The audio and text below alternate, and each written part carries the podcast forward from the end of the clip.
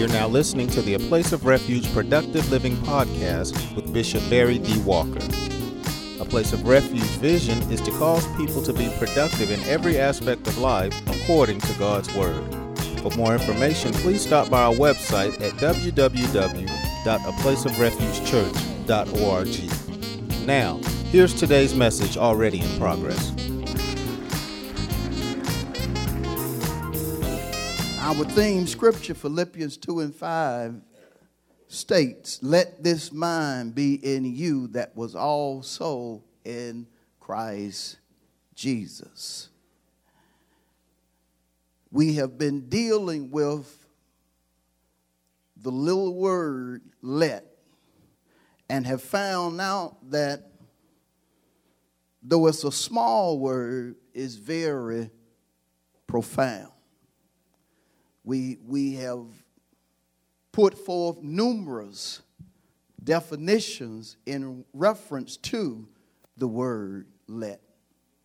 But I only want you to consider one definition this morning.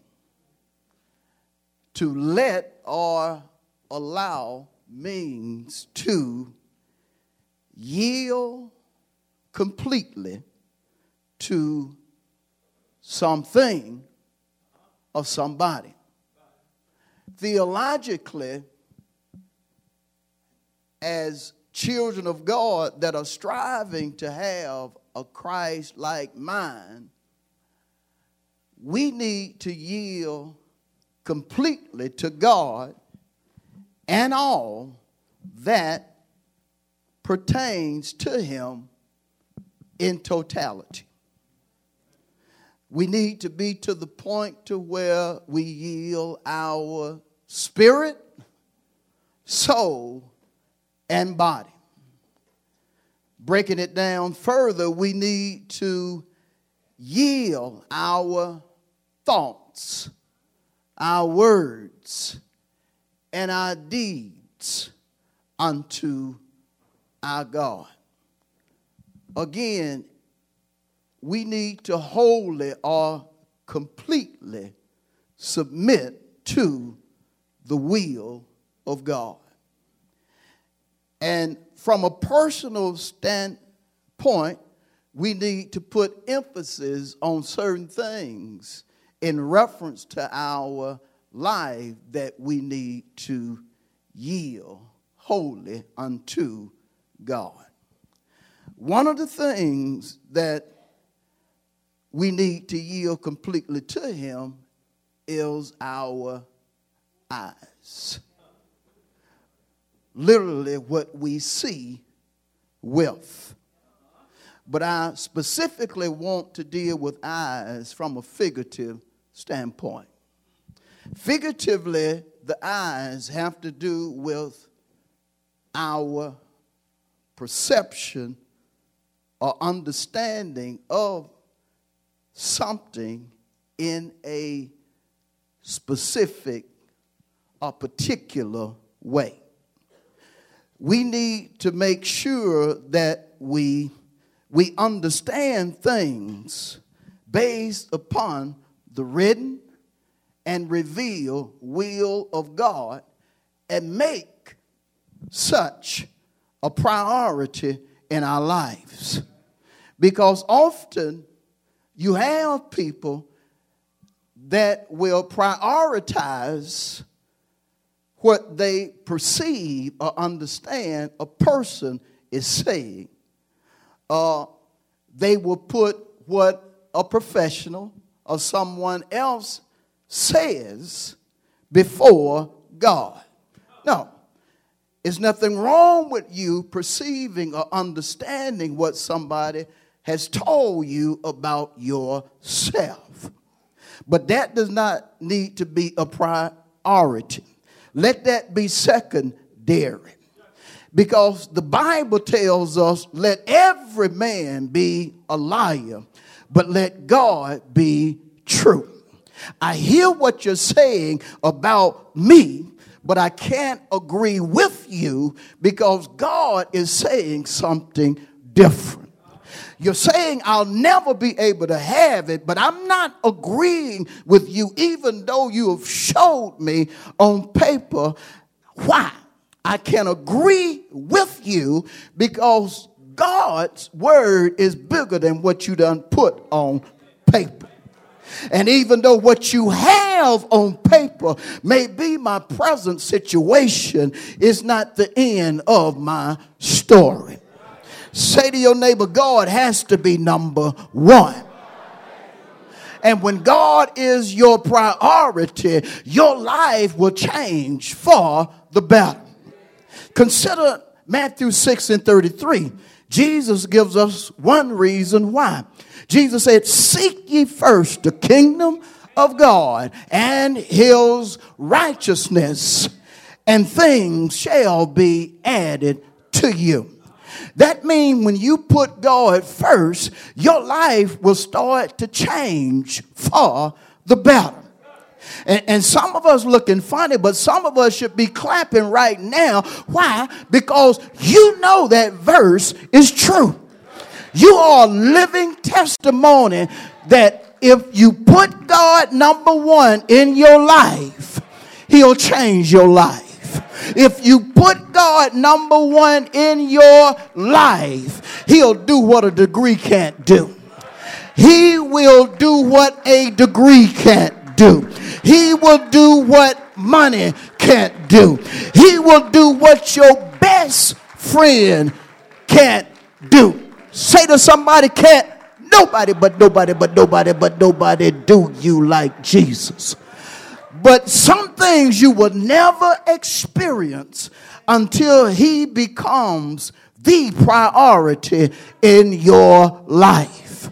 And, and, emphasis was put on putting God first in the Old and the New Testament. And because Malachi 3 and 6 says God changes not, we still need to make God a priority. I said, we still need to make God a priority.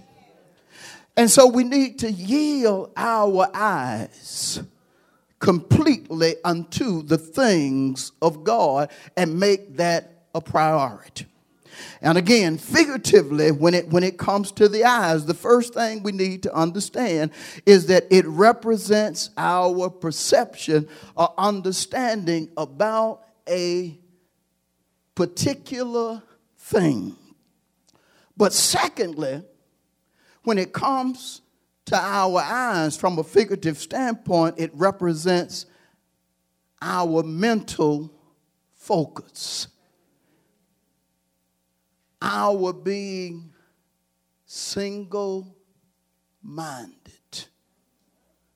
concentrating, but doing so in a serious manner, knowing that distractions are all around.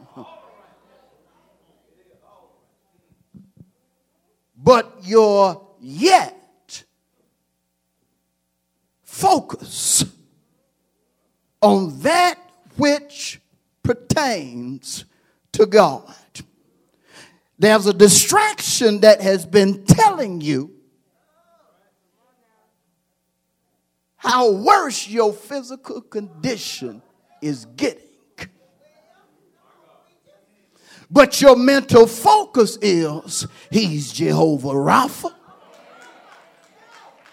And according to Isaiah and First Peter, his stripes represent my healing. According to various scriptures in the Bible, healing is the children's bread. And so there, there are distractions around you you are single minded when it comes to putting what God told you or what God promised you first. Now, some of us are not in that place. I said, some of us are not in that place. You're not in a place to where you are able to focus on God first. You're not in a place to where you can focus on what God promised and, and that thing has settled in your spirit or your God consciousness. Some of us are back and forth when, when it comes to trying to be focused and deal with distractions. We, we still have not learned how to put distractions in their proper place. I'm not telling you to ignore a report, but I am telling you to recognize that God is bigger than any report. And that's Bible. That's the reason Paul and Isaiah had had to put forth to the people of God whose report are you going to believe? He was not or they were not suggesting or saying to them that you need to forget the report that you got from a person or persons, but they were simply saying you're going to have to make a choice. Either you're going to trust God to do what he said, or you going or you going to agree with what people are saying. And, and I just want to just ask the question right now to just settle something. Whose report are you going to believe. Woo! Ask somebody for me because I didn't hear enough answers. Just ask somebody beside you or in front of you whose report are you going to believe? Matter of fact, let's do it another way. If you done made up in your mind, you going to believe the report of the Lord, stand your feet and give him praise and say, Lord, I'm just going to believe your report.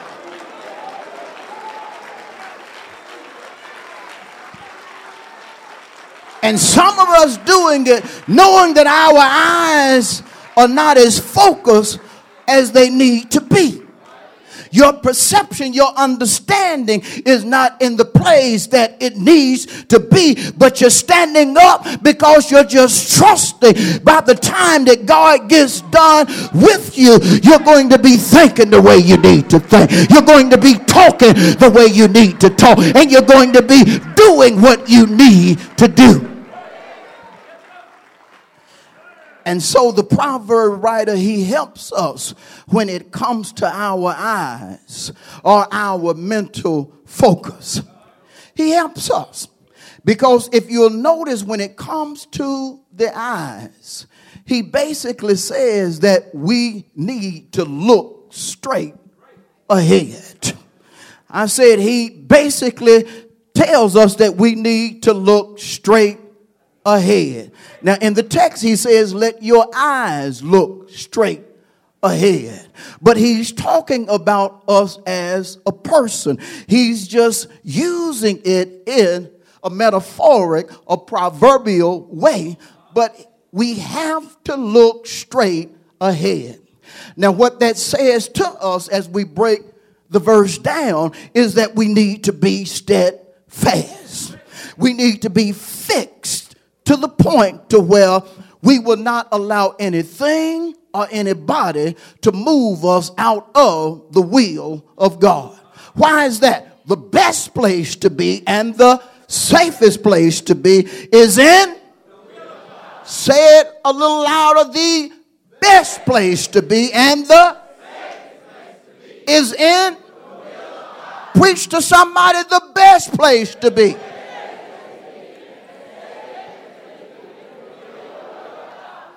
But we have to understand when, when, when we are in the will of God, it takes work to stay there. I said it takes work to stay in the will of God. One of the reasons it takes work to stay in the will of God is because of distractions such as the flesh. The flesh will try to get you out of the will of God because the flesh fights the spirit or fights your God consciousness. God done told you to pray every day, but the flesh shows up and gives you reasons why you shouldn't pray. God says, bring him his tithes and offerings every Sunday. But the flesh shows up and gives you excuses as to why you shouldn't give God his money. And, and so you have to fight. You have to work at staying in the will of God.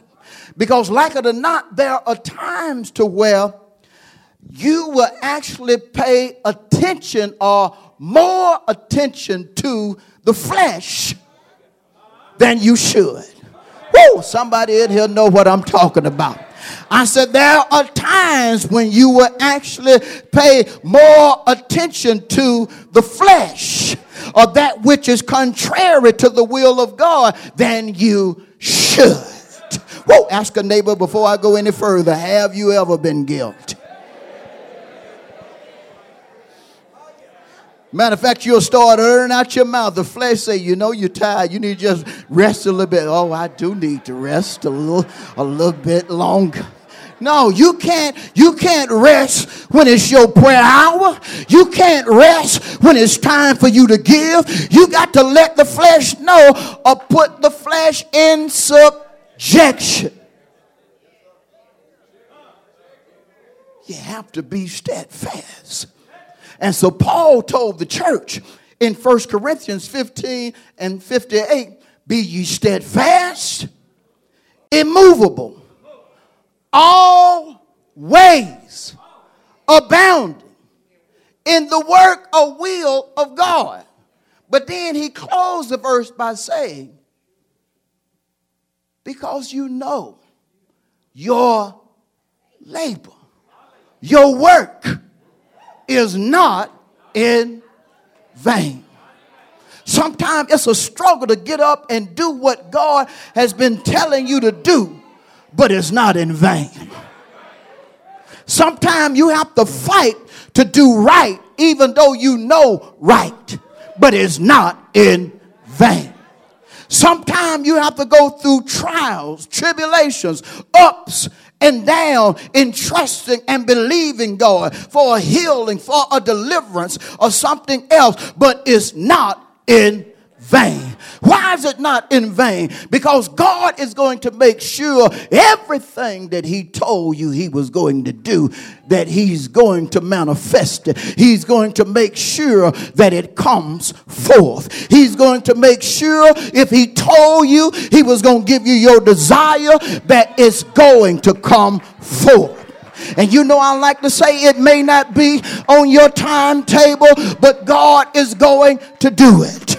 And some of us know why. Because God is not a man that he should lie, nor the Son of Man that he should repent. Has he said it? Will he not do it? Tell somebody he'll make it good.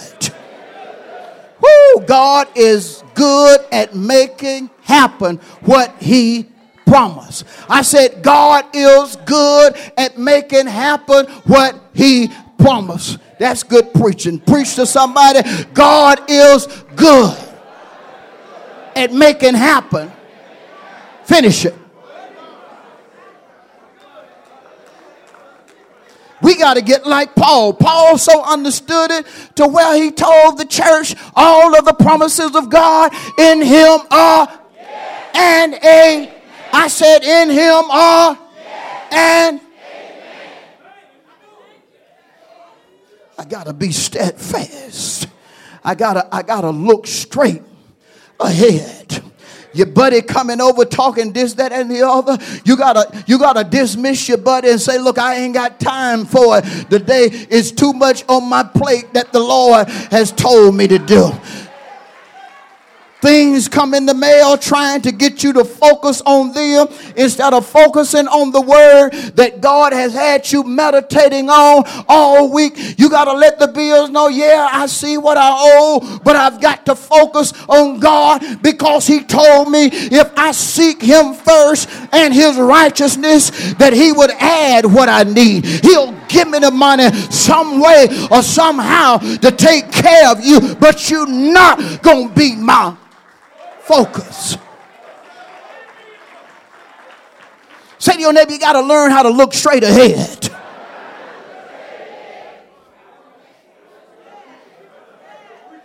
And then you got to use your eyelids to help protect you.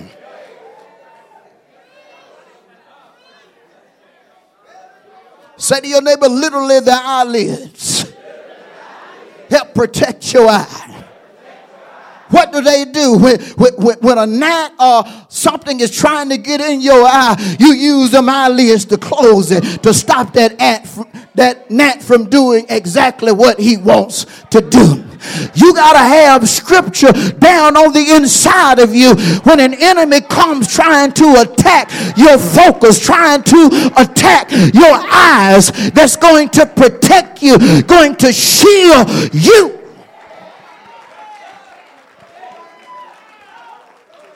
From allowing any enemy to get to your spirit, to get to your God consciousness and disrupt what God has ordained for your life. But then he went further. He went further. He left talking about the eyes and he went to talking about the feet. Notice what he says again about the feet in reference to pondering. Notice this ponder the path of your feet and let all your ways be established. Simple definition for ponder to prepare or be ready. You have to prepare your feet Feet are figurative of your, your ways,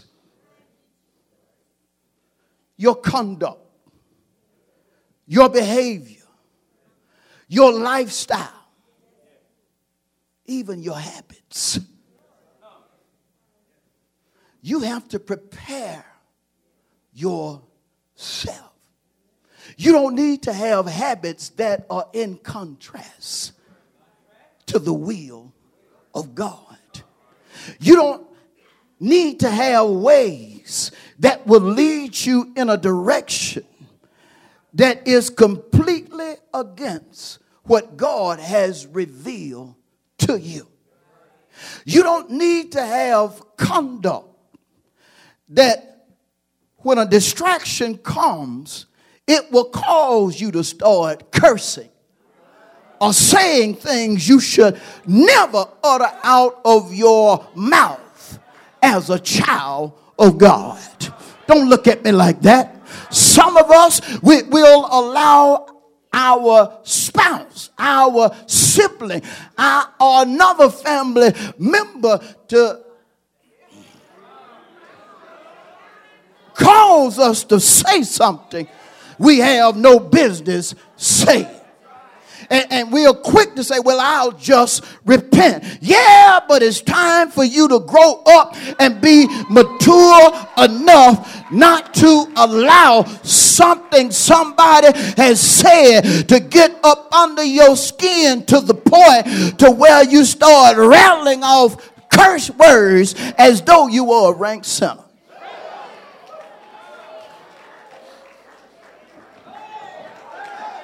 I know I'm telling the truth.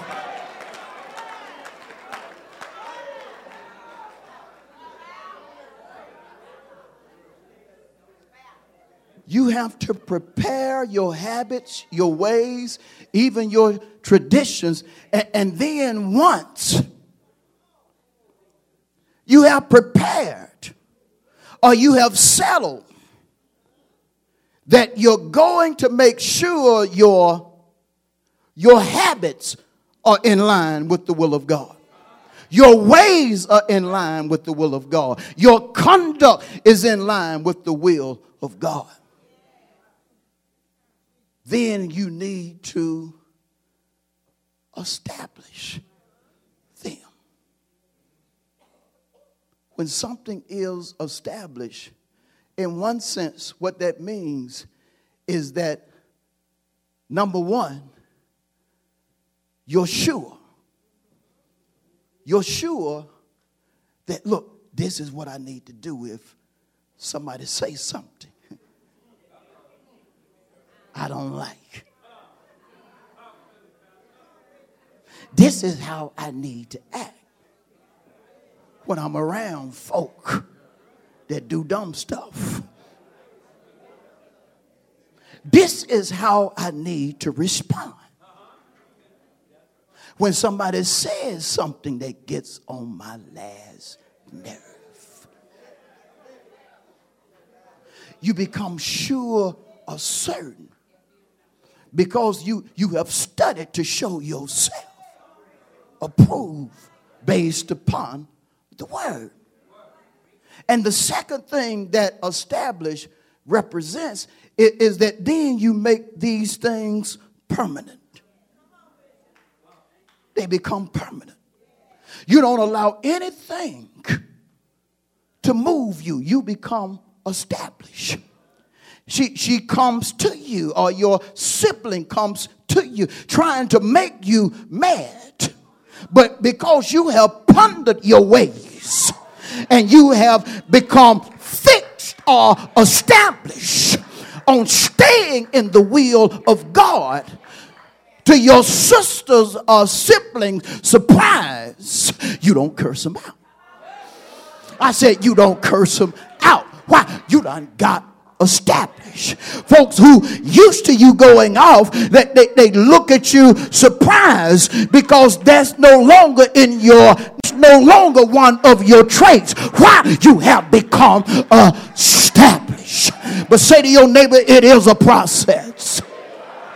It's a process in becoming established. Sometimes you you'll lay the foundation, but then the foundation has to dry. Go ahead and prepare everything, and once it sets in and dries, you're gonna be ready for the worst. You're gonna be ready when they come talking a whole lot of foolishness, and you're gonna surprise them of what comes out of your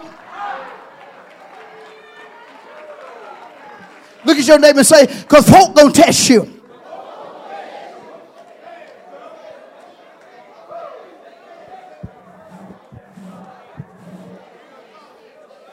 I pulled up in one of my cars one time. Smart Alec was at the pump.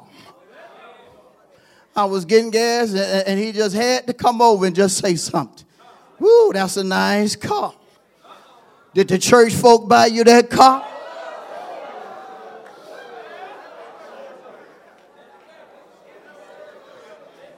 He was talking to a fixed man. He was talking to an established man. If he would have said it five years prior to that, it might have been a fight at the pump. Back then, I could still use my dukes. I'm, I'm just, I'm just telling you. But he was talking to an established man. I said, you know what? Yeah, God bless me with that right there. And let me tell you something. It sure right just as good as it looks. Say to your neighbor, you gotta be established. Paul said, be ready to give an answer. Because folk don't test you.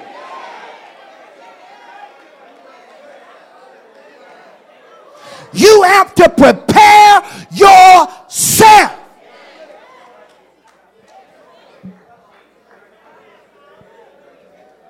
You have to be prepared ahead of time. Do you know tragedy is going to happen in your life? The Bible say it's once appointed for folks to die. Do you know people you love going to die in your life? But you have to be prepared according to the word.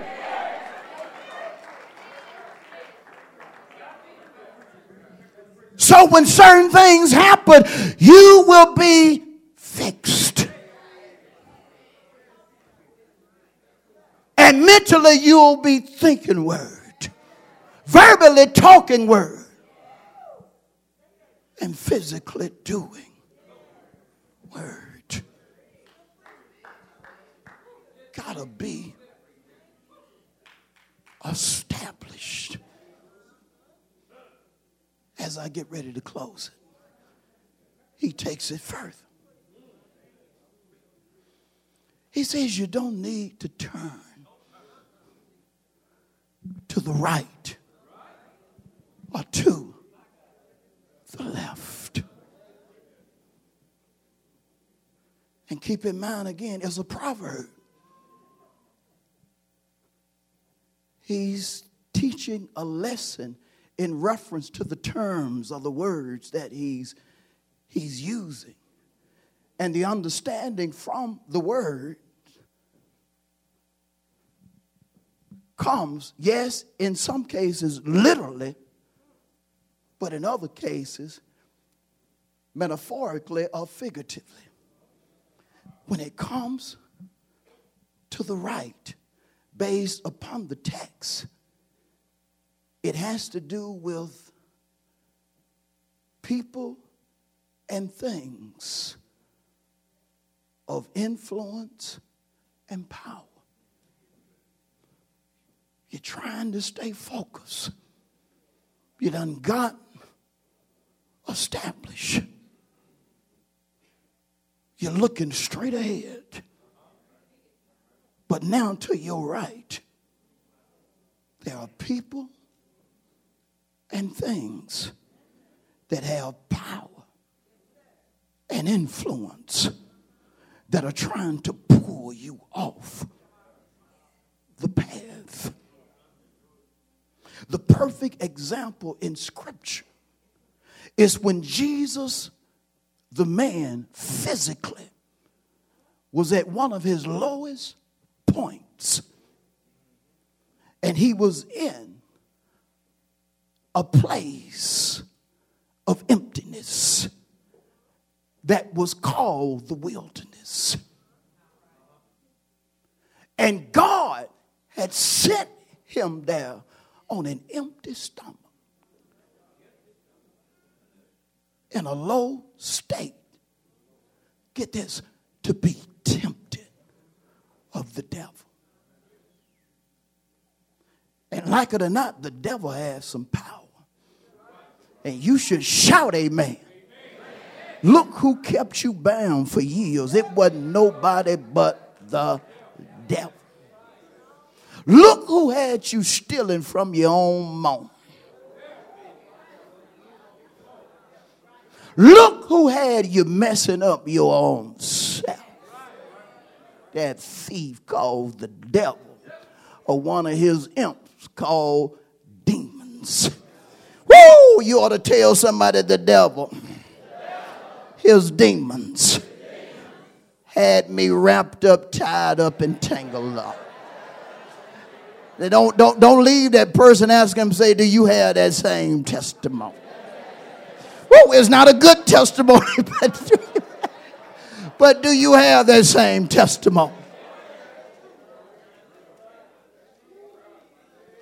And so he shows up to Jesus and he starts manifesting his power and his influence. I know you're hungry. He had power to discern his state. I know you're hungry. And, and, and if you are truly God, you know these rocks right here, you can turn these stones in, into some bread. And you won't be hungry no more, trying to influence him to do wrong. Say to your neighbor, you got to watch things on the right side because they have power and influence. And their primary job is to pull you out of the will of God. Jesus defeated a person of power and influence with the word with the word. That's the reason you, you, you got to pick up your Bible more than on Sunday and Bible study. That's the reason you got to go further than just hearing the message that God gives you on Sunday just at the service. Get it when you hear but take it with you. Used to be a used to be a song went completely right, but they used to say you ought to take the Lord with you. Some of y'all remember that song. What do you say? Take the Lord with you everywhere you go. In the street. At your home.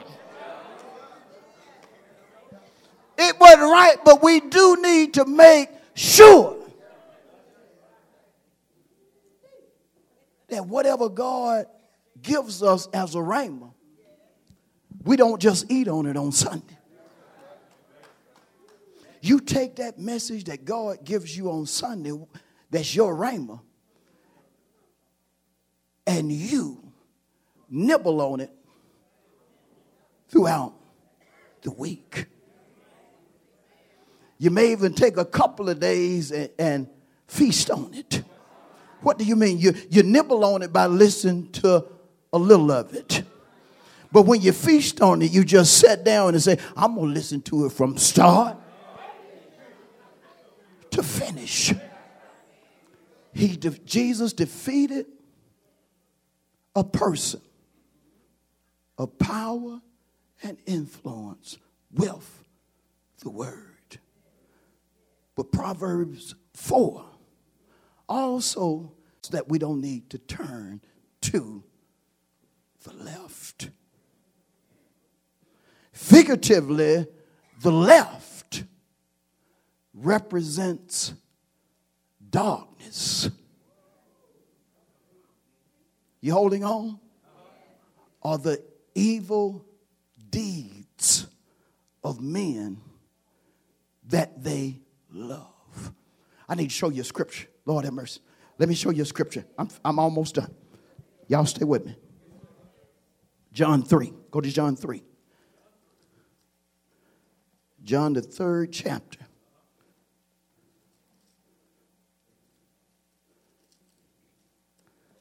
Verse 19.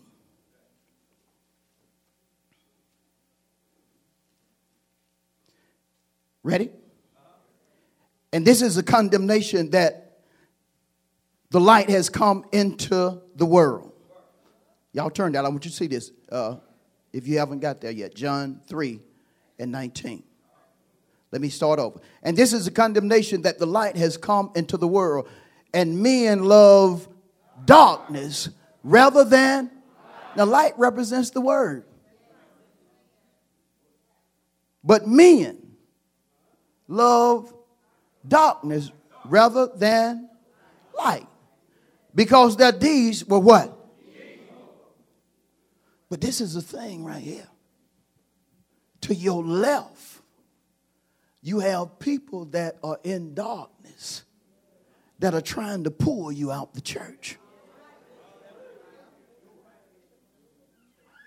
Girl, you still dedicated to the church? You still ain't got no man. You know you if you're gonna have a man, you gotta leave that church.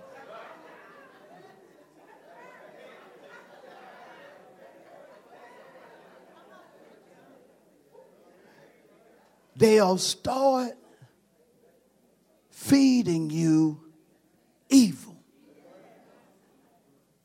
to pull you out of God's will. And get this, because they love it. You, you have people that love sin. And it's crazy love. Because you'll have a woman stay with a man that, that, that beats her. Like he has meals in a day. Beat her in the morning like it's breakfast.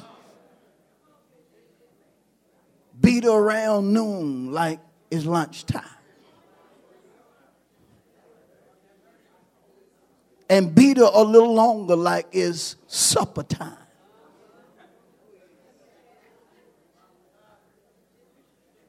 And she stay right there and call it love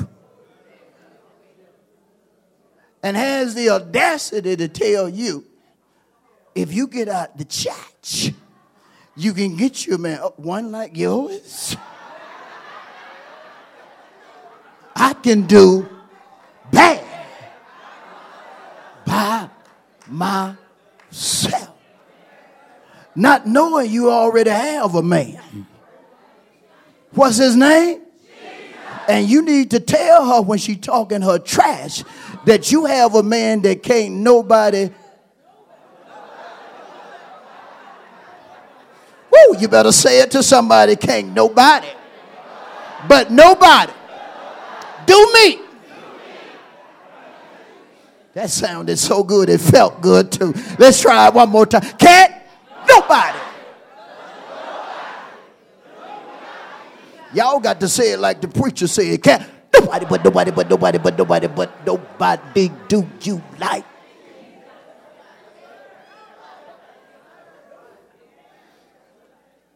But there are folk that love darkness, that love doing wrong, that will try to pull you out. Not happy for you being in God, fixed so you can go to hell, want to pull you out, want you to be low down because they low down. Want you to be headed to hell because they headed to hell. Don't allow anybody to pull you out of God. Paul said to the church of Galatia, after they had allowed a person to pull them into darkness, he just simply asked the question Who has bewitched you that you should not obey the truth? And then he told me, He said, This didn't come from the one that called or chose you. Let him know it wasn't Jesus that did this. Somebody untricked you out of leaving the best thing that ever happened to you. Somebody untricked you out of leaving the person that freed you from your mess. Somebody done trick you out of the person that blessed you with a home when you didn't have a yard. Nor a pot to twill in. Yeah, I said it. I say, yeah, I said. Say to your neighbor, he blessed us when we didn't have because that's what he came to do. And now you're going to let a half man trick you out.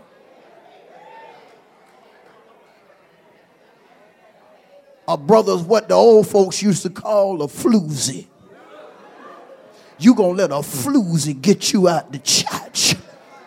She 22 and a half and you 61 and you you you talking about that's your baby. No that that, that that's a floozy trying to take you. I better get back on the text. Say to your neighbor, whatever you do,